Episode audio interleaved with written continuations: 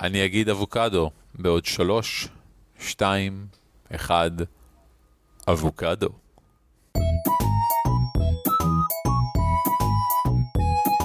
על כתפי גמדים.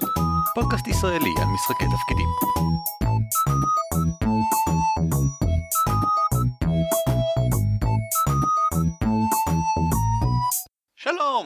הבאים לפרק 168 של על כתפי גמדים, פודקאסט ישראלי העוסק במשחקי פילם נואר.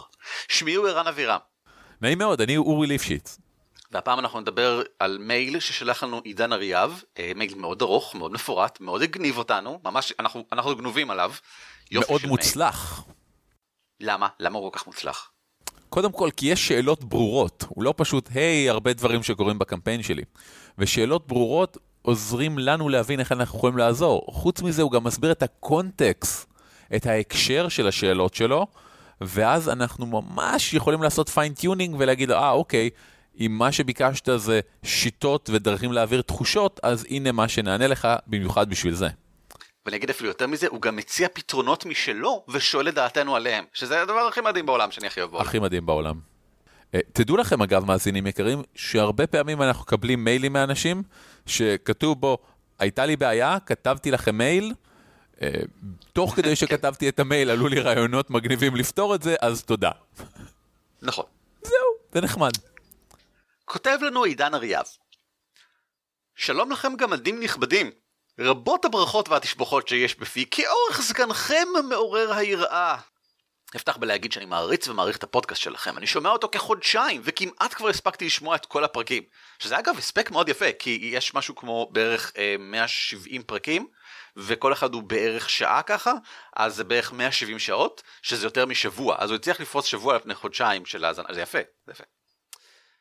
אספתי מיליון עצות, ונוצרו לי אין ספור רעיונות והכל בזכותכם, ואף שחקניים מעידים שרמת ההנחיה שלי השתפרה. מעולה, עידן, ממש כיף לשמוע. כן, ואני אגיד לכם, השחקנים ששם בחוץ, אם אתם קולטים סשן ממש מוצלח, תגידו למנחה שלכם, אין, אין יותר כיף מזה. ועכשיו לענייננו. שמעתי לאחרונה את הפרק על גמשו, ואני עוקב אחרי City of Mist, והדברים האלו העלו בי את הרצון להעביר הרפתקת מסתורין סלש חקירה סלש פילם נואר שכזו. רציתי כמה עצות לגבי איך מעבירים משחקים מהסוג הזה. הכוונה בלהעביר אינה כיצד מייצרים תחושת מסתורין או איזה גרסה עלילה כדאי ליצור, אלא מהן שיטות או סלש אופן ההנחיה להרפתקאות מהסוג הזה. השאלה הראשונה קשורה לאופן בו מתגלגלת העלילה. כיצד השחקנים בוחרים, או נבחר בשבילם, כיוון לעלילה, וכיצד מצד אחד עושים את המסתורין מספיק מוחצן או בולט, כדי שהם לא יהיו אבודים בעולם, במובן של לאן לך עכשיו, אבל עדיין שהמסתורין יישאר מסתורין, ולא משימה ידועה מראש. בזאת אני מתכוון להבדל בין אני זקוק לכם כדי להביס דרקון המאיים על הכפר, או ישנו קסם לא ברור מכיוון המגדל המחושף והופך חיות למפלצות, דוגמאות לדעתי למשימה ידועה מראש, לבין משהו יותר עקיף, שאולי אפילו זה לא אדם שמכווין אותם, אלא רמז, ולא ברור לשחקנים לא רק איך המשהו הזה מתבצע, אלא גם למה, מה מקורו ומה ההשפעות שלו על העולם. חשבתי על שלוש דרכים עיקריות, ואני בטוח שיש לכם להוסיף לי. הדרכים שעלו לי בראש הן א', בנק שמועות. כלומר, תהיה רשימה שמשתנה ומתחדשת מדי פעם, של כל מיני שמועות ורכילויות שנותנות לשחקנים למעשה קרסי עלילה ברחבי העיר. לדוגמה, בחור בנמל סיפר לכם שהוא שומע קולות לחישה של אנשים מדברים בתוך המים כל לילה ב-11.23, שנפסקים ב-11.59 בדיוק. או ברכבת התחתית נראו סימני גרפיטי של סמלים לא ברורים, אחד הנוסעים נשבע שראה אותם לרגע זוהרים, וכן הלאה. השחקנים בוחרים אחרי איזו שמועה הם רוצים לעקוב כעת, ובהתאם העולם מגיב. לדוגמה, שמועה שמוזנחת יכולה להתעצם, להיפטר או להשתנות. ב. בנק מקומות. במקום רשימה של שמועות, פשוט מציגים להם את כל המקומות בעיר, כמו עירייה, עיר תחתית, נמל, עתיקות העיר, הקולנוע הנטוש וכן הלאה. והם מחליטים, בדומה לפיצול דרכים באותו מבוך, איזה מקום הכי מעניין אותם. בדומה לאופציה הראשונה, גם כאן ניתן על פי הבחירות שלהם להבין איזה סוג של חקירה הכי מרתקת אותם. ג. חקירה מובנית, או cases, כמו שהציגו ב-City of Mist. כלומר, לשאול אותם, האם הייתם מעדיפים להתרכז בלהצטרף לכוחות המשטרה ולהיות בלשים? אה, האם הייתם מעדיפים לחבור לעולם התחתון? אה, לצאת לחקירה עצמאית בנבחי המסתורין בחלקים העתיקים של העיר? אה, לרדוף אחרי האגדות, כלומר האנשים בעלי הכוחות שמסתובבים ומתחבאים בעיר, וכן הלאה. ואז בעצם כל חקירה שיעשו תהיה קשורה וצבועה בתמה של הקייס שבו בחרו. חשוב לי שיהיה מורגש במערכה הזו שזה עולם רווי ושוקק מסתורים, ושבכל מקום ישנה תעלומה המסתעפת כמעט עד אין קץ. כלומר, אין מקומות סגורים או סטריליים, בשונה אולי ממערכות יותר פרונטליות, שבהן יש קו עלילה ראשי, אלא כמו מה שאומרים ב GUMSHOE, בכל מקום יש רמזים לעשרה מקומות נוספים, והשחקנים יכולים לצלול לתוך החקירה מהרבה כיוונים שונים. השאלה השנייה שלי היא, האם אני בתיאום הציפיות מציג להם את הדרכים והם בוחרים? או מספיק שהם אומרים שהם רוצים סוג כזה וכזה של חקירה, או עולם יותר או פחות sandbox וכן הלאה. אני מקווה שהצלחתי להעביר את תהיותיי באופן ברור. מודה לכם על העשייה ועל תשומת הלב ומצפה בקוצר רוח לתשובתכם, עידן אריאב. וואו, איזה מייל. אכן. אכן, מייל ארוך. אה, טוב, זה כל הזמן שיש לנו לפרק הזה, אנחנו נפגוש אתכם בשבוע הבא. אנחנו נחזור לכל אחד מהדברים הספציפיים שאמר, כי יש לנו מה להגיד על כל אחד ואחד מהם. בוא נתחיל. בואו נתחיל אה, עוד לפני השאלה הראשונה. השאלה בעצם, עצות לגבי איך מעבירים משחקים מהסוג הזה, איך, מ... לא כיצד לייצר תחושת מסתורין או קרסי עלילה, אלא איזה שיטות, אופן הנחיה. מומלץ להרפתקאות מהסוג הזה. עכשיו, קודם כל, עידן, הזכרת כבר את GUMSHOE, שהיא שיטה נהדרת, היא ממש בנויה עבור זה, ונהדר שכך. כן. אני כהרגלי בקודש אמליץ על Fate. Fate היא שיטה מאוד נרטיבית, היא מאוד קולבורטיבית, היא מאוד שיתופית, והיא מאפשרת לכם ליצור דברים ביחד. אני, ממש כשהתחלתי להריץ את הקמפיין הנוכחי שלי, ההגדרה שלי היה קמפיין פילם נואר, מודרני, על-טבעי, בהווה. ולקחתי את Fate, Fate Accelerated בגורל מואץ בהקשר שלנו, ורציתי להמשיך גם לממש שיטה של Fate Dresden Files. לא עשינו את זה כי גילינו שאנחנו לא צריכים עוד crunch. אבל שוב, Fate זה נהדר. לפני שנתקדם הלאה, אני רוצה לתת חצי מילה על כל שלושת האפשרויות ש... שהעלית. אפשרות של אה, בנק שמועות, בנק מקומות או חקירה מובנית. יצא לי כבר להריץ קמפיינים בכל שלושת הסוגים האלה. מה שאני הבחנתי זה ששמועות, בנק שמועות זה דרך הרבה יותר גמישה עבור המנחה. כי שמועה תמיד יכולה להתברר כלא נכונה, שמועה תמיד יכולה להיות לא בדיוק מה ששמעת, וזה מאפשר לך הרבה הרבה הרבה חופש פעולה. אם מישהו ראה אדם הופך לזאב, זה יכול מאוד מאוד להיות אה, או שקר, או אשליה, או שמישהו מתמרן את המחשבות, או שפשוט יש מישהו שמטייל עם זאב באזור, בלה בלה בלה. זה נורא גמיש, וזה נותן לך מאוד בקלות ליצור את האשליה של עולם מאוד מאוד גדול. כן. עם הרבה דברים מעניינים בתוכו. הייתם מצפים שאותו דבר יהיה גם עם מקומות, אבל לדעתי זה לא ככה. מקומות דווקא, בנק של מקומות נותן לך עולם עשיר, אבל הוא נותן לשחקנים הרבה יותר תחושת שליטה. כי אם יש מקום, אפשר לחקור עליו, אפשר uh, להבין ממנו יותר. יש הרבה יותר דברים שהם עובדתיים עבור השחקנים והדמויות. איפה זה, מה זה, ברור שמאחורי הקלעים יכול להיות שם uh, דברים אחרים לגמרי. המקדש הנטוש בקצה העיר יכול להיות uh, מקום לקולטיסט מטורפים, והוא יכול להיות מרכז של עמותה למטרות uh, צדקה. חקירה מבנית לעומת זאת, אני חושב שהיתרון הכי חזק שלה, שהיא מאפשרת יצירה של סיפור סגור שמתקדם בקו ישר יחסית, בלי הרגשה של railroading, שזה נחמד. כן. אבל כן. מה שאנחנו נרצה לעשות עכשיו זה לעבור אחד-אחד על כל שלושת הסעיפים של השאלה הראשונה, ולתת נקודות ו fine-tuning יותר מוצלח עבורם. אז גם לי יש אמירה ראשונית עוד לפני שאנחנו מתחילים את כל זה, וזה באמת בעניין ההכוונה היותר מדויקת. כמו שהוא ציין את GUMSHOE, חשוב להסביר ש GUMSHOE היא שיטה גנרית, ומעטים בעולם משחקים GUMSHOE. הם משחקים באחת מהטעמים שלה, באחת מהגרסאות הספציפיות שלה. למשל Trail of Cthulhu, שבו משחקים אנשים שחוקרים את המיתוס של לאבקראפט, או Mutant City Blues, שבו משחקים אנשים שהם שוטרים וחוקרים הם, הם, מקרי פשע בעולם עם כוחות על, או Esoterrorist, שבו משחקים אנשים ששייכים לארגון שנלחם, אה, מנסה לשמור על המציאות בפני קסם. ואני חושב שזה מה שהיה הכי חסר לי במייל הזה, שבו בעצם לא כל כך ברור לי מי הן הדמויות ומה הן מבקשות לחקור.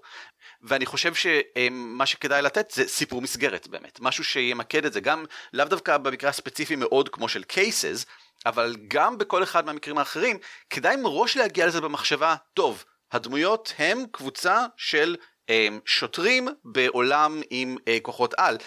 איך אנחנו מסתכלים על בנק מטרות לעומת זה, בנק שמועות לעומת זה וכן הלאה.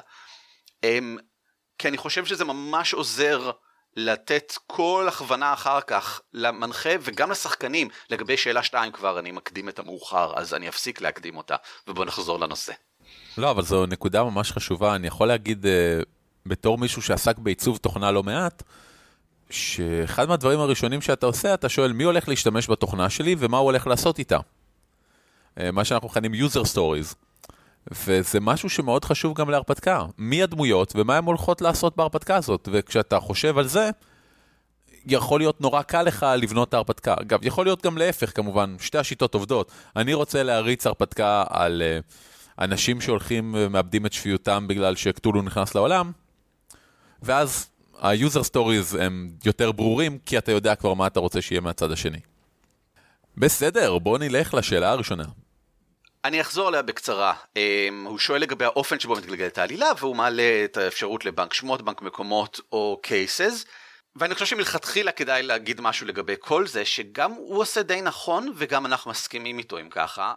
ובכן, השאלה הראשונה, כמו שכתוב, היא קשורה לאופן בו מתגלגלת העלילה, איך השחקנים בוחרים כיוון העלילה, אבל איך עם זאת שומרים את המסתורין. עכשיו, לעניות דעתי, קודם כל, ואומרים את זה בגם שהוא נורא במפורש, ישנם משחקים שבהם השאלה האם תפתרו את המסתורין היא בכלל לא שאלה מעניינת.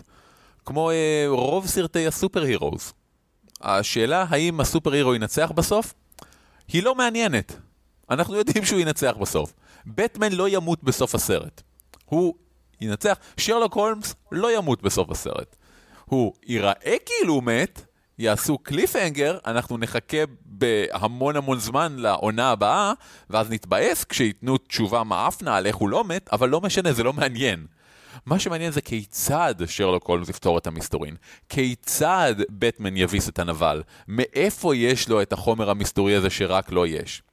ו GUMSHOE עשה את זה, כמו שאמרנו קודם, באופן מאוד ברור. הצלחת, עכשיו תסביר למה, תעשה את זה מעניין. ב Fate כנ"ל, Fate אתה יכול להצליח. כמעט כל דבר שתנסה, אם ה party תנסה יחדיו, אתם תצליחו. הידד לכם. זה לא מעניין, מה שמעניין זה איך תצליחו. make a better story. ובמובן הזה, אני לא חושב שאתה צריך לדאוג איתן. אני חושב שתיתן לשחקנים שלך את היכולת למצוא את המשהו המעניין, והם יעשו את זה. אני אוסיף משהו קטן על אמרת במפורש, לא ברור לשחקנים לא רק איך המשהו הזה מתבצע, אלא גם למה, מה מקורו, מה ההשפעות שלו על העולם. ואני חושב שאם אתה משתמש ב... אני אומר Fate הרבה, אז אני אתן פה disclaimer. אתה לא חייב לשחק Fate, מן הסתם. אבל ב Fate יש את מנגנון יצירת העולם השיתופי. שאתם יושבים כן. ובונים את העיר שבה מתרחשת העלילה ביחד, יחדיו. וזה עונה על כל השאלות האלה שאמרת פה. מה המקור של ההשפעה הקסומה שפתאום מאיימת על הכפר? על מה זה משפיע? איפה זה? זה דברים שעולים באופן מאוד טבעי מבניית עולם משותפת. עכשיו, אה, אם אתה לא רוצה Fate, אתה יכול לשחק Microscope ברמה כן. הרבה יותר קטנה. ואז מה שקורה הוא שבעצם אתם בונים היסטוריה משותפת של העיר. ברגע שיש לכם את זה, קל נורא להבין מה המקור של דברים, כי יש היסטוריה.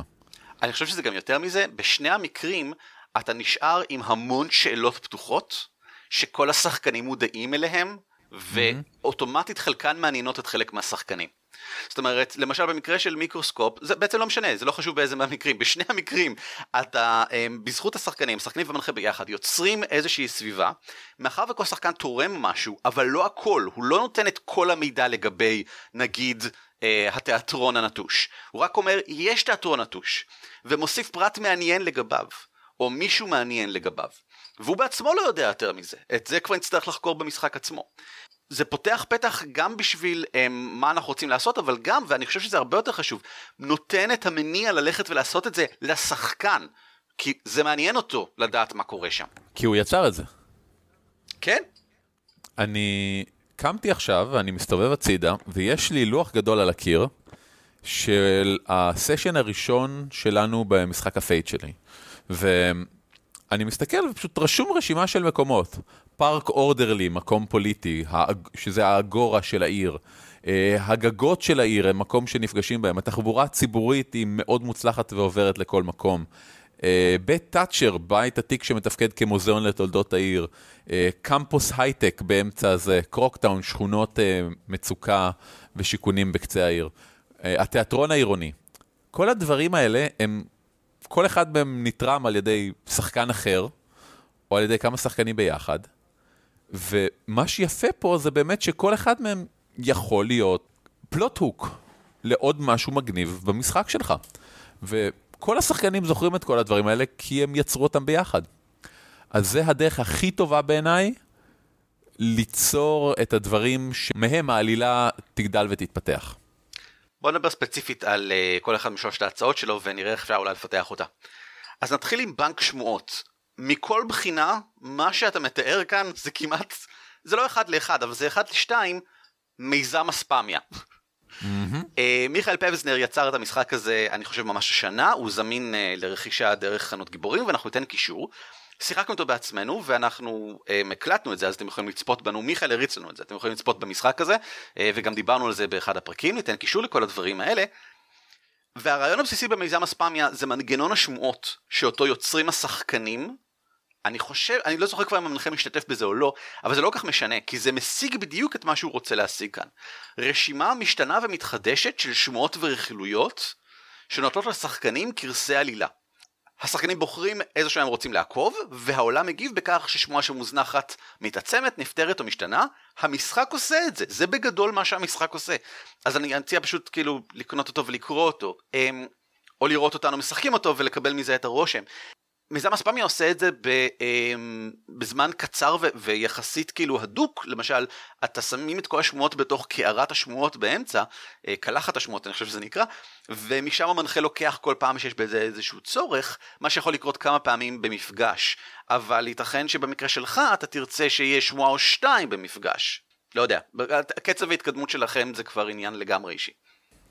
כן, אני רק אפרט שוב, יש גם את הפרק, פרק בונוס 8 של על כתפי גמדים, שבו אנחנו משחקים, אז אפשר לראות ממש משחק עם הסברים איך uh, מיזם אספמיה עובד. אה, יש לנו גם אה, סקירה שאתה, ערן, כתבת על מיזם אספמיה, על השיטה עצמה, שכמובן נוסיף אה, לינק לזה בהערות הפרק, ובנוסף נוסיף לינק כמובן לאתר של אה, גיבורים, איפה שאפשר אה, לרכוש את מיזם אספמיה. אני ממליץ.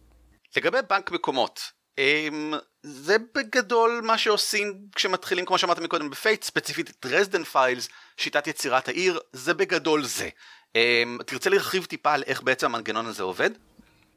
כן, בגדול יש uh, מקומות בעיר, אפשר, לבח... uh, כל אחד מוסיף מקום, בוחרים משהו שנקרא תמות, העיר בנויה מתמות ואיומים, ויש שיטה שלמה שבה כל אחד מוסיף תמה, תמה זה פשוט משהו שקורה בעיר שהיית רוצה לראות אותו ממשיך ומתפתח. יש איומים, שזה דברים מסוכנים שיכולים לקרות בעיר. כל אחד מהם אה, מוצע על ידי השחקנים ועל ידי המנחה, כלומר בשיתוף פעולה מוחלט. ולכל אחד גם הם מציעים להוסיף משהו שנקרא פנים, שזה הבן אדם שמייצג את הדבר כן. הזה בעיר. נניח יש רשת תת-קרקעית של... אומני רחוב שיודעים המון דברים שמתרחשים בעולם העל-טבעי, אז יהיה מישהו שהוא ה-go to guy לדעת הדברים האלה. יש קבוצה פוליטית מאוד חזקה שהיא בעד כל הדברים הירוקים של העיר, המפלגה הירוקה, אז יש איזושהי בחורה שהיא היושבת ראש של המפלגה.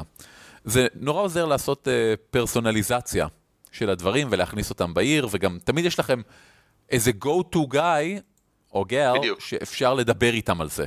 זה לא רעיון אבסטרקטי. זה גם יותר מזה, זה גם בשביל המנחה, זה מישהו שיכול לעשות משהו. אם למשל הם זנחו יותר מדי זמן את הקטע עם אה, הגרין פארטי והנטייה שלהם להפוך אנשים לחיות, אז הם, יש מישהו שהמנחה יודע, יושב אצלו בראש, שאחראי על זה, והוא יכול לשאול את עצמו מה האיש הזה יעשה.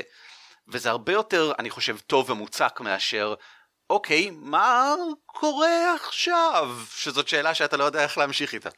כן, זה כאילו צעד אחד קדימה בעיניי עם אה, רעיון החזיתות של אה, ואנור, שזה לא רק חזית, בדיוק. זה גם יש אה, פרסונניפיקציה של החזית הזאת, שאשכרה עושה דברים, וכשהדמויות רוצות אינטראקציה עם החזית הזאת, הם יודעים לאן ללכת. וזה נחמד, אני חושב שגם השחקנים והדמויות יודעים את זה, כי אתה, כשהם אומרים, טוב, אנחנו רוצים עכשיו לדבר עם המפלגה הירוקה, אתה לא צריך להנפיץ משהו. כי הם יודעים, טוב, צריך לדבר עם המפלגה הירוקה. אה, איפה הבחורה הזאת, איך קוראים לה, שמנהלת אותם? וזה מהשחקנים בה, ולכן זה כבר יותר מוצלח בעיניי. בנק מקומות, יש עוד דרכים נהדרות ליצור. אה, אני עשיתי את זה בקמפיין שרץ לפני כמה שנים.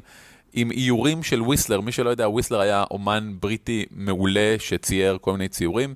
אני הייתי במוזיאון אה, מוזיאון תל אביב, וראיתי סדרת חריטות שלו, חריטות עץ על התמזה, וחשבתי לעצמי, וואו, יש פה כל כך הרבה ציורים של רגעי יום-יום של עיר נמל, ואני פשוט חייב להשתמש בזה בקמפיין. אז בקמפיין שהרצתי, שהיה מבוסס על הארץ, השתמשתי בציורים האלה לציין את אה, יפו העתיקה, ופשוט פרסתי את הציורים על השולחן, ואמרתי להם, הנה המקומות בעיר, תבחרו לאן אתם הולכים. ואנחנו כמובן נוסיף אה, לינק גם לאומן וגם לסיכום של אותו קמפיין, וזו דרך נהדרת, כי הרבה פעמים מתמונה או ציור, אתה מקבל הרבה יותר מידע מאשר שהיית מקבל רק מלהגיד, אוקיי, יש קולנוע נטוש, יש עתיקות. אתה גם מוצא את עצמך הרבה פעמים מצדיק כל מיני דברים. אחת מהתמונות למשל זה שני אנשים בסמטה עם uh, חבית לידם וסולם. ובמקור הם uh, זפתים, הם החבר'ה ש... אני מקווה שזה זפתים, ששמים זפת על התקרות בשביל שלא יחלחל מים. יש לזה שם ערן? אני לא יודע, אה, זפ, זפת? זפת, כן, כנראה זפתי, כן, זפתי זפת, גגות. כן. אז בשבילי התמונה הזאת הייתה, אוקיי, זה אדון הגגות, הוא, אה, אתה יודע, הוא ראש גילדת הזפתים, אבל תכלס הם גנבים, כי יש להם גישה לכל מקום דרך הגגות, אז הם די אה, שולטים בכל הדברים התת-קרקעיים והעברות והברחות של דברים בעיר. אז אני מאוד ממליץ על זה כדרך ליצור בנק מקומות. זה גם, שוב, יכול להיות שיתופי ויכול להיות שלא. אתה יכול גם פשוט להגדיר לעצמך מקומות עם התמונות האלה, ואז להציג את התמונה כל פעם שהולכים למקום. עכשיו, אני אזרוק פה עכשיו בוכטה של uh, שיטות ליצור בנק מקומות. אפשר שכל שחקן ייצור מקום שקשור לדמות שלו. זה נהדר, זה יוצר היסטוריה לדמויות, זה מקשר דמויות לעיר, המון דברים טובים.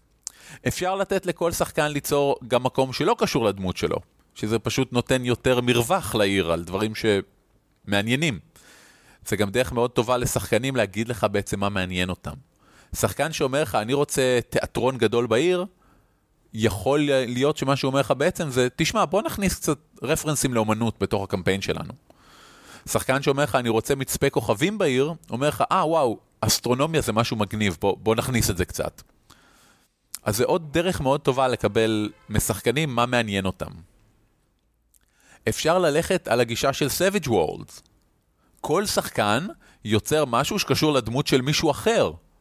ואז הם עובדים ביחד ויוצרים היסטוריה משותפת, ו- וזה נהדר. יש עוד שיטה שאני מאוד אוהב, שזה יבוא. כל שחקן בוחר איזשהו מבנה בעולם האמיתי, שהוא מגניב בעיניו, ומייבאים אותם לעיר. זה יכול להיות משהו פשוט כמו אה, המגדלים של עזריאלי, שכולנו מכירים, אז נורא קל לנו לייבא את זה פנימה. זה יכול להיות משהו נורא מורכב, כמו הקטקומבות באדינבורו. העניין הוא שזה, בגלל שזה משהו מהעולם האמיתי, נורא קל לאנשים להבין מה זה, איך זה, למצוא עוד מידע על זה. זה קל, זה מאוד רילייטable. אז כן, אלה מגוון דרכים ליצור בנק מקומות, שכבר יש לדמויות, סליחה, לשחקנים, שיש לשחקנים איזשהו emotional investment, איזשהו קשר רגשי למה שיצרתם. עם זאת, ואני חושב שזה הכי חשוב, אני עדיין לא חושב שזה מומלץ ספציפית בשביל משחקי חקירה. זאת אומרת, לא, לא זה כמנגנון הראשי. כדאי ליצור עיר ביחד עם השחקנים בכל מקרה, אבל אני מרגיש שמבין שלוש אפשרויות שהוא הציע כאן זאתי הכי חלשה בתור משהו שימשוך את השחקנים קדימה. שמועות זה משהו שקורה עכשיו ומגדיל. טוב, אני לא אחזור על זה כי כבר אה, התחלנו מקודם ודיברנו על זה. זה פחות עוזר לעלילה, אבל מקרה של אה, בנק מקומות, לדעתי זה משהו שאם יש לך גם ככה עלילה שאתה רוצה להעביר, וזה הרבה פעמים המקרה אצלי, יש לי עלילה שאני רוצה לספר, והפרטים פחות חשובים לי. הפרטים מסביב, הסטינג. ובמקרים כאלה אני אגיד, אוקיי, אז יש לי את העלילה, בואו אתם תיצרו לי את המקומות, ואני אוהב לשחק עכשיו את המשחק של איך להתאים את הדברים שאני יודע שאני רוצה שיתרחשו בעלילה למקומות הללו. אבל שוב, כל אחד והשיטה שהוא עובד, יש הרבה שיטות טובות. אנחנו פשוט מציעים פה ארגז כלים שמאפשר לכם ליצור את מה שאתם רוצים ליצור. נעבור להצעה השלישית? כן, שאני גם חושב, ובכן, לי היא הכי קורצת. אני מאוד אוהב משחקי sandbox אה, כאלה שבהם פשוט זורקים דברים והשחקנים יכולים להמשיך איתם. אני חושב ש GUMSHOE עושה את זה פנטסטי. זה ממש בשביל זה מיועדת. אבל אישית הכי קורץ לי עניין החקירות המובנות. אה, או ה-cases באמת. למי שלא מכיר את הרעיון של cases ב-City of Mist, ובכן, גשו לכישורים פה או חפשו City of Mist ותורידו את הסטארטר סט, שבסוף שלו יש הסבר קצר על מהו קייס, איך בונים קייס, וכמובן תהיה הרחבה על זה במשחק המלא, אבל הרעיון הבסיסי הוא לקחת מסתורין מסוים ולבנות סביבו כמה שלבים של התפתחות שקשורים ביניהם לפי איזה שהם רמזים. אז זה עדיין מאוד פתוח, זה לא um, רמז א' מוביל לסצנה ב' ואז בסצנה ב' יש רמז שמוביל לסצנה ג'. לא, זה בנוי על בסיס הרעיון של מה קורה מאחורי הקלעים, ואיפה זה משאיר רמזים, ומה זה מערב איתו. כך שהשחקנים, לא חשוב מאיזה זווית הם נכנסים בזה, הם ימצאו איזשהו משהו, ויוכלו לקחת אותו כדי לנסות להגיע לפסגה, אה, לעלות בהיררכיה, להבין מה עומד מאחורי הכל. וכאן, אה, אני חושב, כתב עידן את הדבר שכבר ציינו מקודם, הוא מחבר את זה ספציפית לחקירה מובנית, אבל אני חושב שזה צריך להיות לא חשוב באיזה סגנון אתה משחק. מה הייתם רוצים להיות שחקנים? להצטרף לכוחות המשטרה ולהיות בלשים, לחבור לעולם התחתון, לצאת לחקירה עצמאית, לרדוף אחרי אגדות. זאת אומרת, אני לא חושב שזה קשור לקייס. זה קשור ללא חשוב באיזו צורה אתה מציג מסתורין. הדמויות צריכות להיות קבוצה שעושה משהו מסוים בכל מקרה. אמ, אז אני, אני הייתי, אני חושב שהייתי מנתק כאן בין הרעיון של חקירה מובנית לבין מי עושה אותה. אז קודם כל, כמו שערן אמר, כן, לכו לסיטי אוף מיסט, תשחקו רעיונות נהדרים. אני העליתי לא מזמן את ההצעה שזה מיותר שמנחה יכתוב את העלילה, או לפחות חלקים נרחבים ממנה, יותר קל שהשחקנים יעשו את זה, כי אז אתה לא צריך לעשות את זה. אגב, גיליתי שהקונספט הזה של שאחרים יעשו דברים, הוא מאוד עוזר לך להספיק הרבה דברים. אני כתבתי על זה פוסט בבלוג שלי, על איך אה, אפשר לייצר את העלילה יחד עם השחקנים. אה, אנחנו כמובן ניתן אה, לינק בהערות הפרק, אבל באופן כללי, בתחילת העונה הנוכחית של הקמפיין שאני מריץ, הבהרתי לשחקנים, הנה דמויות בולטות, תגידו לי מי הם. אחד, אחרי זה, אחד מהם הוא הנבל, תבחרו מי הוא, וכולם הצביעו. פשוט בחרו ביחד מי יהיה הנבל של העונה. אה, אחר כך, אחד מהדמויות הבולטות, מי הוא הבן ברית שלהם.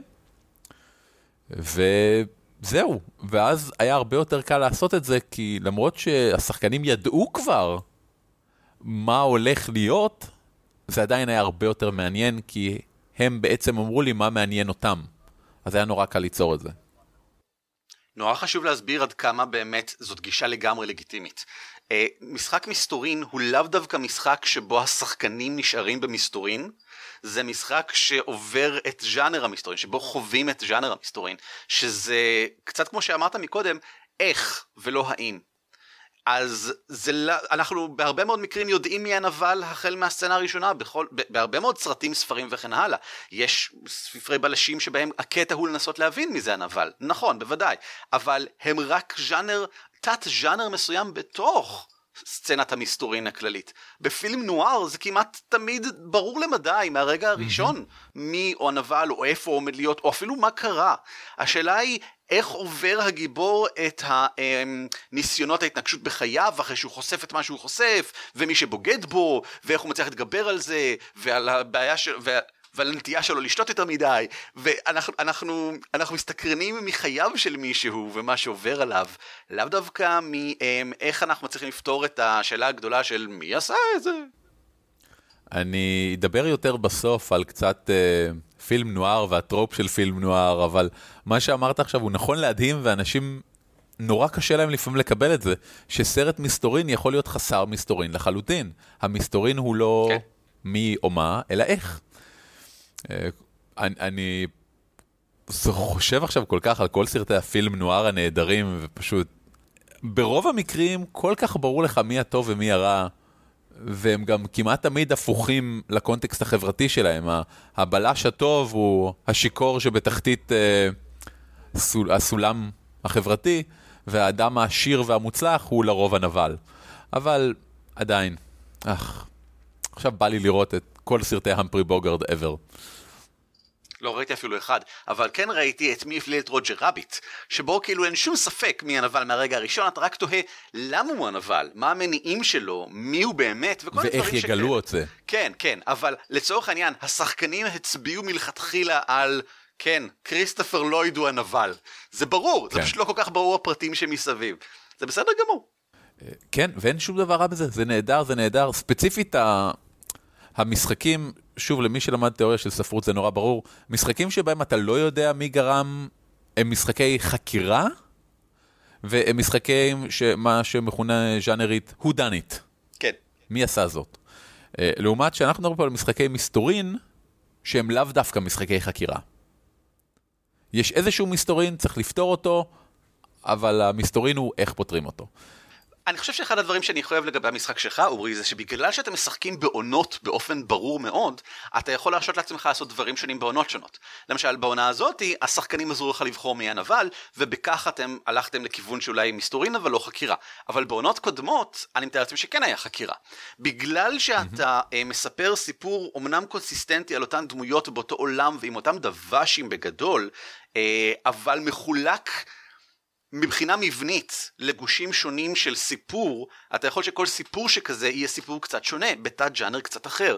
ואני חושב שזה המון כוח ומשהו שכדאי לשקול למי שאוהב ז'אנר מסוים, כי אז יש לו את ההזדמנות לחקור את הז'אנר הזה מכל מיני זוויות. ואם למשל הוא עושה את מה שאתה הצעת ונותן לשחקנים להחליט מי הוא הנבל ובעצם לבנות חלק נכבד מהמשך העונה בעצמם ואז זה מסתבר להם שהם לא נהנים מזה אז אפשר פשוט לעצור את העונה הזאת יחסית מוקדם ולעבור לעונה הבאה ששם היא תתנהג אחרת. כן, וזה גם מאוד מאוד מעורר השראה. בעונה הנוכחית אה, היה ברור לי מי הולכת להיות הווילן ומה היא הולכת לעשות, ואז אחרי שעשיתי את כל ההתנסות הזאת עם השחקנים לבחור את הכיוון, אז זה לחלוטין שינה את מה שקורה, ווילן מאוד ראשית, נבלית מאוד גדולה, שהייתה אמורה להיות נבלית נבלולית מאוד, אה, היא לא. היא פשוט מישהי עם כמה רעיונות שהיא רוצה ליישם אותם, אבל אם היא הייתה הווילנית הראשית, היא הייתה מיישמת אותם באופן מאוד תוקפני ו... ואלים, בעוד שעכשיו היא לא. וזה נהדר, זה יפהפה, זה, זה עוד אחד מעשרות הדרכים שבהם משחק תפקידים יכול להפתיע את המנחה ולרגש אותו. עכשיו, עידן כתב, קצת אחרי הרעיון של חקירה מבנית, אה, חשוב לי שיהיה מורגש במערכה הזאת שזה עולם רווי ושוקק מסתורין, בכל מקום יש תעלומה, אין מקומות סגורים או סטרילים, אה, וכן הלאה וכן הלאה. אני ממש אוהב את זה, אבל זה ממש מרגיש כן. כן. כאילו המשפט הזה נלקח מהספר של Dresden Files של Fate. יש כמה הרפתקאות חינמיות וסופר מגניבות. ב Dresden Files Fate הם קוראים להם case files. עכשיו, הן כל כך מגניבות שאני אחרי שקראתי אותן, פשוט לקחתי חלק מהמקומות שמתארים שם והכנסתי לתוך הקמפיין שלי. בלי עלילה, בלי כלום, רק, רק כי איזה רעיון מגניב זה המקום הזה. אז פשוט הבאתי אותם לתוך העולם שלי. ומה שנהדר פה הוא שהם חינמים. אנחנו נשים לינק גם לאחד הפרסונל פייבורט שלי, שנקרא Neutral Grounds, ויש עוד שתיים לדעתי באתר, שהם פשוט חינמים ואפשר להוריד אותם, לקרוא אותם, ואני בטוח שהם ייתנו לך המון המון השראה לאיך לעשות כאלה. לגבי עניין ההסתעפות עד אין קץ, אני חושב שדווקא פה זה קצת מצחיק, אבל גם שהוא לא לגמרי תומכת בזה, כי היא, למרות שיש תמיד עוד מסתורין, היא אוהבת לסגור את המסתורין הנוכחי. לעומת זאת שיטות כמו Apocalypse אמ, World אה, ובכלל. כל מה שמונע על ידי אפוקליפסה לא בא בתור הרפתקאות סגורות בדרך כלל לפעמים כן Monster Hearts אוהבת להיות הרפתקאות סגורות לדעתי אבל שיטות אחרות לא Dungeon World אין הרפתקאות יש פשוט את הסשן הבא. פשוט ממשיכים ממשיכים ממשיכים ואחד מהעקרונות החשובים ביותר זה שתמיד יש עוד סכנה שבאה והורסת. כל מה שאתה עושה בטוח יוביל אותך לקראת עוד בלאגן, אף פעם לא יפסיק בלאגן בהכרח. הבעיה היא שאין עדיין אה, הק מוצלח שאני ראיתי, שאני גיליתי, של פילם נואר או מסתורין בכלל לאפוקליפס וולד. אין עדיין אה, נואר מונע בידי אפוקליפסה. וחבל, מצאתי איזשהו משהו שלא הרשים אותי, אה, ויש גם משהו כמו Urban Shadows שהוא אה, מנסה להיות... אה, Vampire the Masquerade הוא יותר על פוליטיקה של אה, כוחות על טבעיים בעיר וזה קצת קרוב ויש כמובן את City of Mist ששם המהלך הראשון הוא investigate ובכך היא כן מאוד טובה לזה אה, ולכן מבין כולם, טוב, היא עדיין לא יצאה כמובן, אבל כשהיא תצא היא תהיה כנראה ה film noir הראשון המונע בידי אפוקליפסה, אה, מסתבר. ואני רוצה גם לציין לטובה את מנגנון יצירת הקייסס שלה, כי uh, הוא מבוסס גם כן על אותו רעיון של תמיד יש עוד מסתורין, וכל מה שלא תעשה, רק יראה לך עוד יותר עד כמה לא הבנת שום דבר ממה שקרה עד עכשיו באיזשהו מקום. בכך שאפילו אם תגיע לראש של הראש של הפירמידה, זה לא סוף ההרפתקה, זה מין הסתכלות מחודשת על הפירמידה. ואני לא כך יכול להרחיב על זה כי יש לזה פרק שלם שמוקדש בספר המלא של סיטי אוף מיסט כאשר יצא תוכלו לקרוא אותו ואז לראות בעצמכם איזה יופי. זה נכון מאוד אבל uh, הרעיון של רמזים נוספים אני, אני מכיר הרבה מנחים שניסו להגיע למשהו כזה ומאוד קשה להם לי יש כלל קסם שהוא uh, עזר לי מאוד בכל ההרפתקאות המסתורין שהרצתי אי פעם. תמיד שיהיה לך x פלוס y הרפתקאות פתוחות, ואני אסביר. x הוא מספר הדמויות. זה אומר, תמיד צריך איזושהי הרפתקה, או סיפור פתוח, עבור כל אחת מהדמויות. משהו שמעניין כל דמות בקבוצה. מה זה הפלוס y? הפלוס y הוא מספר בין 0 לאינסוף, כאשר אני תמיד ממליץ שלפחות יהיה פלוס 1, שזה הרפתקה שמעניינת את הפארטי, את כל הקבוצה ביחד. כלומר, אם יש לי את הגמד שרוצה רק זהב, אז יהיה איזשהו plotline על מכרה נטוש שאמור להיות מלא בזהב ורוחות. יש לי את האלף, שמאוד אוהב את היערות, ויש איזושהי דריאדה שהלכה לאיבוד ביער והוא נורא רוצה למצוא אותה. וואו, כמה סטריאוטיפי אני היום. ויש את החצי אורק המלומד, שמחפש אה, ספר שירה אבוד כדי להחזיר את קסם ההשראה והיופי לעולם. סייבד. עכשיו, בנוסף לשלושת ההרפתקאות הללו, יש עוד הרפתקה, שהיא למה שלושתם עכשיו ביחד ועושים משהו. כי שלושתם נרדפים על ידי הברון המקומי שחושב שהם אה, השפעה רעה על הנוער ורוצה להציע להם בידידות לשתות כוס רעל. סבבה, זה המינימום מבחינתי. x פלוס 1. עכשיו, אם אתה רוצה עוד דברים פתוחים בעולם, זה עוד דברים שהם לא קשורים לא לקבוצה ולא כל אחד מהחברים בה. למשל, יש גם שיכור בפינת הרחוב שממלמל בשפה מוזרה פעם ביום. יש גם כן ענן בצורת קרס של אוגר שמרחף מעל העיר בכל ירח מלא. יש גם גבעה שכל ארבע, ארבעה שבועות הירח מטיל עליה צל בצורת צלב. תבחר לך כמה זה פלוס y, ותדאג תמיד שיהיה לך דף שרשום עליו את כל ההרפתקאות הללו, ואם אחת מהן נסגרת, תפתח אחת חדשה בסלוט שלה. כן. האמת, כנראה שכלל הקסם יהיה יותר טוב x פלוס y פלוס z. מה זה z? ש-X זה הרפתקה פר דמות, Y זה הרפתקה הקבוצתית, ו-Z זה דברים בעולם שהם הרפתקאות פתוחות שאפשר לחקור אותם. בסדר גמור, אז בוא נעבור לשאלה השנייה שלו, שהיא הרבה יותר קצרה, ואני חושב שהתשובה שלנו הרבה יותר קצרה, שזה טוב, כי אנחנו מתקרבים לסיום הפרק. השאלה השנייה שלי היא, האם אני בתיאום הציפיות מציג להם את הדרכים והם בוחרים, או מספיק שהם אומרים שהם רוצים סוג כזה או כזה של חקירה, או עולם יותר פתוח או sandbox וכו'. אמ. אני לא כל כך בטוח איך לענות על השאלה הזאת, כי השאלה היא בתיאום הציפיות, פשוט דבר איתם. כאילו, פשוט תחליטו ביחד.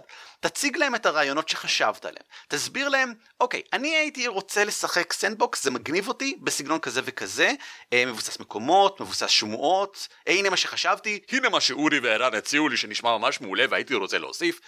אמ, משהו מזה מגניב אתכם? ואז מישהו אומר, כן, אבל גם הייתי רוצה להוסיף אולי אה, איזשהו אה, אלמנט של אה, פנטזיה. ואתה אומר, סבבה, אבל כרגע אני לא מדבר על ז'אנר, כרגע אני מדבר על סגנון המשחק, סבבה? אתם, אתם רוצים את זה מובנה? אתם רוצים את זה אה, אולי יותר כמו סדרת טלוויזיה? של אתם חוקרים אה, משהו על כל העונה, אבל גם כל פרק חוקרים משהו אחר? ואז מישהו אומר, כן, זה נראה לי הרבה יותר טוב. ואז מישהו אומר, כן, זה נראה לי הרבה יותר טוב. ואז אתה אומר, כן, אבל אני מאוד אוהב את ה sandbox בכל זאת, תנו לי לנסות למכור לכם את הרעיון, והנה למשל איך הרפתקה מתנהלת ב sandbox, אני ממציא עכשיו איזה משהו, ככה ככה, ככה ככה, ואז אומרים, וואי, זה נשמע לי הרבה יותר מגניב מה שאמרת עכשיו, כן, אוקיי, שכנעת אותי. בקצרה, ככה אני מדמיין תיאום ציפיות. זאת אומרת, ככה מתנהל תיאום ציפיות כשאני עורך אותו. אני מגיע עם איזשהו רעיון, אני מציג אותו, אני מציג חלופות, אנחנו מסכמים על משהו ביחד בסופו של דבר, אז זה קצת כאילו פיץ' מיטינג, אני, אני מוכר כמה קונספטים ואנחנו מנסים למצוא איזשהו משהו ספציפי. וואו, אה, מגניב. אני גם מנסה לעשות כזה.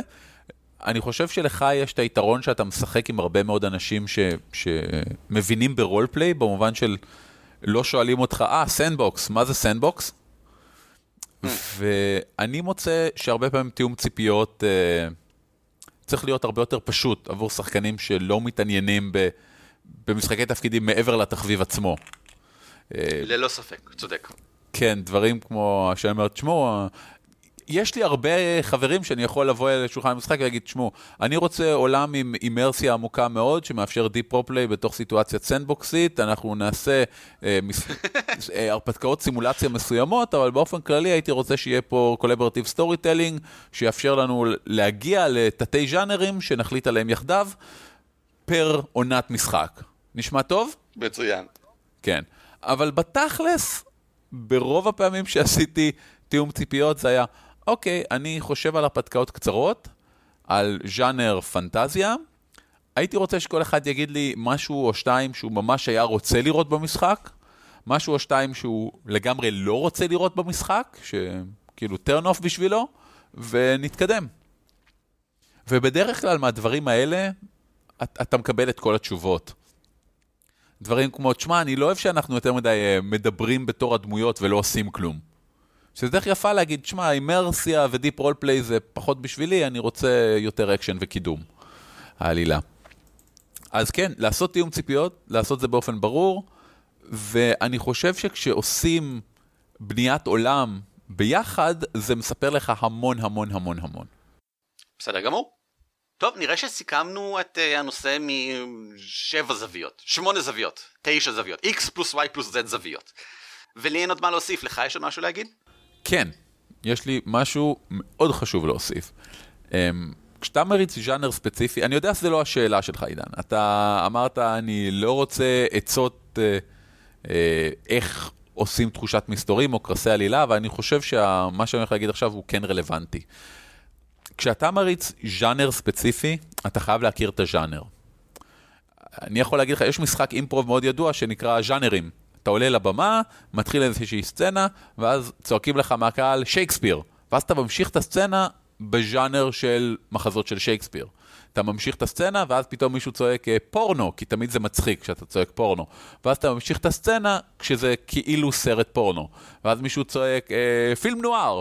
ואז אתה ממשיך את הסצנה בסגנון פילם נואר. כשהרעיון הוא להמשיך סצנה אחידה והגיונית, למרות שינויי הז'אנר. בשביל לעשות את זה, אתה חייב להבין את ה tropes, את המוסכמויות של כל ז'אנר, וזה הרבה יותר מורכב משזה נשמע. ל film noir יש המון tropes, וקל נורא להשתמש בהם לא נכון, וזה לא מרגיש יותר film noir. אפשר לראות את זה מאוד בבירור בפרק שהקלטנו על אה, לשחק בעולמות מוכרים.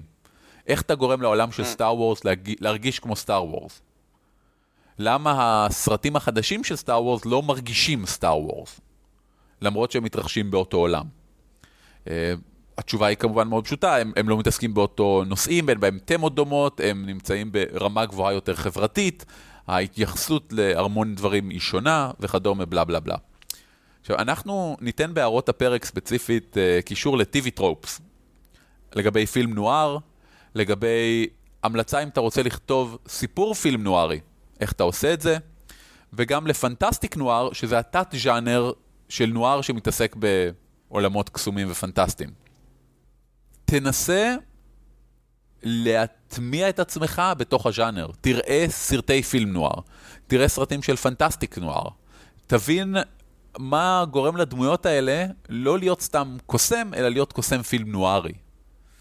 אה, הרעיון הזה שדמויות יש להם מונולוג פנימי למשל, הוא מאוד מאוד פילם נוארי, זה אחד מהטרופס הגדולים של הז'אנר, שאתה לא יכול לעשות פרודיה על פילם נואר בלי מישהו שמדבר לעצמו. לך לראות את ההצגה המדהימה, אה, העיר הזאת, שזה מופע ראפ בלשי ישראלי, מיוזיקל, פילם נוארי, אה, וכל הדברים האלה מתחברים ביחד למשהו מצוין, אני, אני אוסיף ביקורת על זה, אה, שכתבתי פעם. אז כל הדברים האלה ביחד יאפשרו לך לבנות את הז'אנר, ואז כשאתה נותן את זה לשחקנים שלך, יהיה להם הרבה יותר קל ליצור משהו שמתלבש על זה. מצוין! כל מה שאני יכול להוסיף זה, מהרגע שהיא נכנסה אל תוך המשרד שלי, ידעתי שרק צרות ילוו אותה, כמו הצל המשתרך מאחוריה לאור הניאון מהחלון שמאחוריי. טוב, בסדר, תודה רבה, עידן אריאב, על המייל המצוין, ואנחנו נשמח לקבל עוד מיליון כאלה. או אולי אה, מינימום מיליון כאלה. לגמדים את roleplay.co.il זה מגיע אלינו ואז אנחנו קוראים אותם ומקריאים אותם. שימו לב שאם אתם רוצים שלא נקריא אותם אנא ציינו את זה במיוחד, ואם לחוץ לכם, דחוף לכם במיוחד, ציינו גם את זה, כי אחרת אנחנו לא עשויים להגיע למייל שלכם רק חודשים או שנים אחרי שהוא מגיע. אני מניח שנסיים פה, כי אני צריך לארוז את המזוודה, כי אני טס לברלין עוד כמה שעות. אמ, אז תהנו, אני מתכוון ליהנות. ולמאזיננו ג'ובאני וג'ואנה ארנולפיני, מזל טוב לרגל חתונתכם. מה? יהיה לינק בהערות הפרק. אוקיי, אוקיי, בסדר גמור. אמ, ואנחנו נעבור לחדשות ועדכונים, שאותם אני אקליט רק בעוד כמה ימים. חדשות ועדכונים! בעוד כמה ימים! שלום, וברוכים הבאים לחדשות ולעדכונים. נתחיל בחדשה העסיסית מכולן. ב-17 לחודש, שזה עוד בערך שבועיים מהיום שבו אתם שומעים את זה, יום שבת, נערוך מרתון באנגלית, מיני מרתון, במסגרת עד ארבעה שחקנים ומנחה, שבו נגייס כספים למען אקסטרה לייף, ארגון אמריקאי בעיקרו, אם כי אנחנו נתרום לסניף הבינלאומי שלו, שמטרתו לאסוף תרומות כצדקה לרפואת ילדים. זו הפעם הראשונה שאנחנו עושים מרתון באנגלית, ואנחנו פונים לקהל חדש לגמרי, אה, לא אתם בעצם, אלא לקהל של עד ארבעה שחקנים בחו"ל. מיני אה, דוברי אנגלית כאלה ואחרים, ולכן זה יהיה מיני מרתון, שש שעות. עם זאת, נעשה את כל השאר פחות או יותר כרגיל. אה, אורי ליפשיץ מגיע ויהיה לכל האורך. אנחנו נעשה קבוצות מתחלפות של שחקנים. חוץ ממנו, כל שעתיים יהיה קבוצה אחרת של שחקנים שתבוא ותצטרף אליו. אביב אור אה, תופיע פה ושם כשחקנית, אנחנו לא בטוחים מתי, אני אנחה את הכל, ואביב מנוח, הגמר הטכני, יתפעל את הכל ממאחורי הקלעים כדי שזה יעבוד. כמו כן נעשה שוב פעם פגישת אפס, כנהוג, היא צפויה לעלות כבר ביום שבת הזה. ואז נדע קצת יותר טוב איך אנחנו משחקים באנגלית, איך אנחנו מסתדרים עם כל המנגנון הזה, ועד כמה השחקנים החדשים שלי מסתדרים עם הבוחרים ודרקונים 5, שזו השיטה שבה נשחק, ואני לא בטוח עד כמה הם מכירים אותה, אז הנה ההזדמנות שלנו להתנסות בה קצת יותר. אם אתם רוצים להשתתף, תוכלו לעשות את זה במהלך המרתון, כרגיל, באמצעות תרומות לשחקנים או למפלצות, איך שאתם רוצים. אבל הפעם אנחנו גם פותחים את האפשרות להשתתף כשחקנים, כמו שאמרתי מקודם, ואם אתם רוצים להירשם, כדי לנסות להתברג שם בפנים, אין שום בעיה. יש כמה דרישות, למשל, חייב להיות לכם מיקרופון וחייבות להיות לכם אוזניות, לא חייבים מצלמת רשת, אבל מומלץ. וגם הפטרונים שלנו, של עד ארבעה שחקנים, מקבלים עדיפות. אם אתם רוצים לנסות מזלכם ולהתפרק פנימה, אין שום בעיה, יש בהערות הפרק קישור שמוביל ישירות לטופס ההרשמה. כמו כן, קישור לאירוע הפייסבוק, אם אתם רוצים לעקוב אחריו, ולעמוד הטוויץ' של עד ארבעה שחקנים, שם נשדר את זה. המשחק יתחיל ב-2 בצהריים זמן לונדון, שזה 4 בצהריים זמן ישראל, כאמור ב-17 יום שבת ויימשך כ-6 שעות. אנא עזרו לנו להפיץ את זה. אם אתם מסתובבים בפורומים בחו"ל, מאוד נודה לכם אם תוכלו לשתף את האירוע הפייסבוק, את פרק הפודקאסט שבו אנחנו מדברים על זה באנגלית, או את העמוד שלנו באקסטרה לייף, לאיזה פורום או קבוצה שבה אתם מסתובבים, אה, או הפנו אותנו אל שם, תנו לנו את הקישור אה, כדי שנדע, אנחנו לא מכירים בעצמנו מספיק באיזה מקומות אפשר לפרסם. ונוכל אם ככה להגיע לשם ולהגיד בעצמנו את כל הדברים. לנו אין שום בעיה לעשות את זה, וביום שלישי הבא אני מתכוון לעשות הפצצה אינטרנטית ולהודיע לכל היקום שזה קורה. בחדשות אחרות, האירוע הקרוב של הנחיה אולימפית התחיל לגייס מנחים, והפעם על טהרת עולמות פראיים. אה, השיטה שדיברנו עליה ממש לפני כמה פרקים, ובמיוחד בשביל האירוע הזה, הנחיה אולימפית 10, אנחנו רוצים שיהיו הרבה מנחים, אנחנו רוצים שהם יבינו עד כמה פשוט להריץ בשיטה הזאת, ושיהיו הרבה שחקנים כמובן. למעשה, כדי לקדם את זה עוד יותר, אני עומד להריץ משחק עולמות פראיים מתישהו בקרוב, אני עוד לא בטוח מתי, ומטרת המשחק הזה תהיה להציג את השיטה למי שמתעניין לבוא להנחיה האולימפית כמנחה, ולא בטוח אם הוא רוצה או מסוגל או יודע להתמודד איתה. כאמור, זה פשוט כמו להרים יתד עץ מהרצפה. המשחק יתנהל דרך הול 20, ואם אתם רוצים להשתתף בו, אנא השאירו תגובה בהערות של הפרק, או לנו מייל לגמדים את roleplay.co.il ופשוט הביעו עניין, אני אחזור אליכם ברגע שאני אדע מתי המשחק עומד להתרחש, לא צפו להיות יותר משעתיים, כמובן דרך האינטרנט, והוא יוקלט כדי שגם שחקנים אחרים ומנחים אחרים יוכלו לראות אותו ולהתרשם בעצמם מעולמות פראים. אם אתם כבר יודעים שאתם רוצים להשתתף בהנחיה האולימפית, מצוין, הירשמו. יש בהערות הפרק קישור, או שאתם יכולים לשלוח ישר את המייל ל-OGM שטרודל המשחקייה.co.il ולהגיד שאתם רוצים להשתתף כמנחה, כשופט או ככל דבר אחר. אם אתם רוצים להשתתף כשחקנים, חכו עד לתחילת ההרשמה של אייקון, ואז פשוט תרשמו לאירוע הזה כרגיל. דבר אחרון לקראת אייקון, ליגת ההרפתקנים מחפשת מנחים ובנחות. זהו המשחק המאורגן של D&D 5, ויער בנימין אה, מארגן אותו כבר לדעתי משהו כמו שנה, ותמיד יש מקום לעוד מנחים. נראה שבגדול הולך להם מצוין, הם הולכים ומתחזקים מכנס לכנס, בדרקוניקון היו להם הרבה שולחנות, הם רוצים הרבה מאוד שולחנות באייקון. אז אם אתם רוצים לקבל הרפתקה מוכנה מצוינת של D&D 5 ולהריץ אותה לקבוצה של הרפתקנים נמרצים, שוב פעם, גם פה לא דרוש ניסיון הנחיה קודם, זו הזדמנות מצוינת להיכנס לעולם ההנחיה אם אתם שחקנים ותיקים ותמיד התעניינתם. תפנו ליער בנימין או קבלו את הקישור בהערות של הפרק שמוביל ישר לטופס ההרשמה. כנס אייקון ייערך כמו כל שנה באזור סוכות, אני לא בטוח מתי, כי אני לצערי לא אהיה. אוי, איזה באסה. תודה שהאזנתם לפרק הזה, אם אתם רוצים להאזין לעוד, כנסו לדוורבס.org.il ולהתראות. על כתפי גמדים משותף ברישיון שיתוף ייחוס זהה Creative Commons 3.